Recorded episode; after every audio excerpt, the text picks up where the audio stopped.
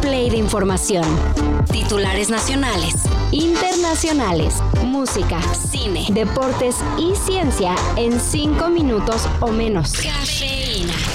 ¿Cómo van de la depresión post-corona capital y post-puente de la revolución? Si apenas vienen regresando a la realidad, Acá los tenemos cubiertos. primero con un resumen de lo que rifó y no rifó tanto de uno de los festivales de música más esperados de México. ¿Qué fue lo más chido? Pues por supuesto el ambiente.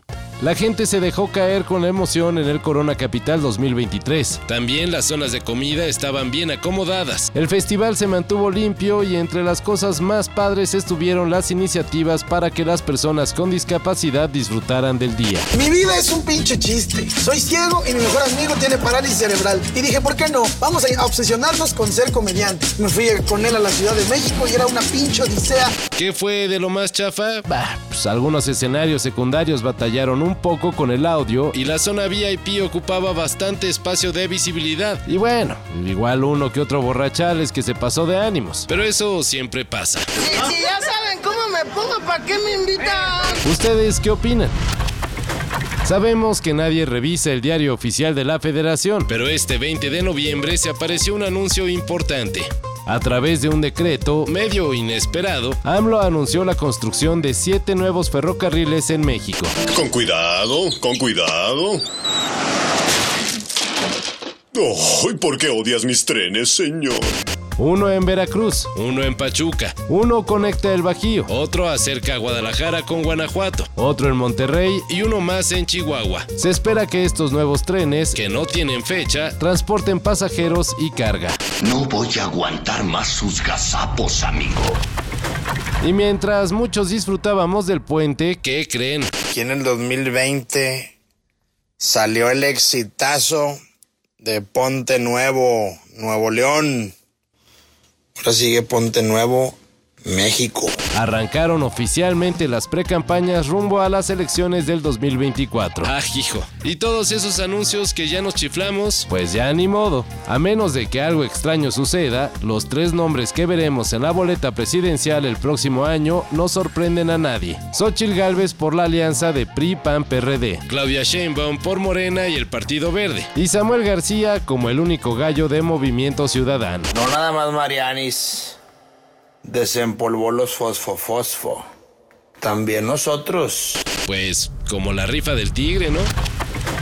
Hablando de malas noticias para México, Sabemos que vamos por dos goles para empatar el partido y, a- y irnos al largue o, o- o meter un tercero y, poder ganar la eliminatoria en 90 minutos o, o en 120. Pero también hay que saber que si nos hacen un gol, todo se viene un poco más cuesta arriba, ¿no? la selección varonil de fútbol se juega su futuro pase a la Copa América este martes a las 8 y media de la noche. O sea, hoy. El Tri... mm, color. Para que no se nos enoje Alex Lora. Tiene la tarea de vencer a Honduras por más de dos goles y no recibir ningún gol de visitante. Después de que los catrachos nos vacunaran 2 a 0 en Tegucigalpa, Ahora México está obligado a ganar la serie. si pierde se nos complica muchísimo el pase a la Copa América del siguiente año Y una de nuestras pocas oportunidades de no andar sobreviviendo a raíz de puro partido molero en 2024. Lo bueno es que eso nunca va a pasar,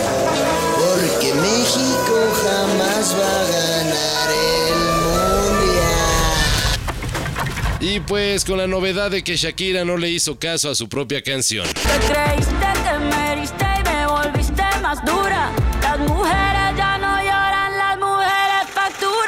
La cantante colombiana acaba de declararse culpable de un millonario juicio por fraude fiscal en España. Pero no pisará la cárcel. Entre 2012 y 2014, Shakira no pagó más de 15 millones de euros en impuestos y escondió su dinero en paraísos fiscales como Malta, Luxemburgo y Panamá. Eso sí, El castigo fue nomás un manazo. a pesar de clavarse cerca de 15 millones de euros, Shakira pagará 7 millones para no entrar a prisión. Pues, negociazo, ¿no? Todo esto y más de lo que necesitas saber lo encuentras en sopitas.com. El guion estuvo a cargo de Max Carranza y yo soy Carlos el Santo Domínguez.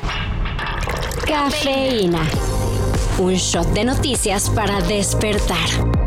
Lunes a viernes por sopitas.com.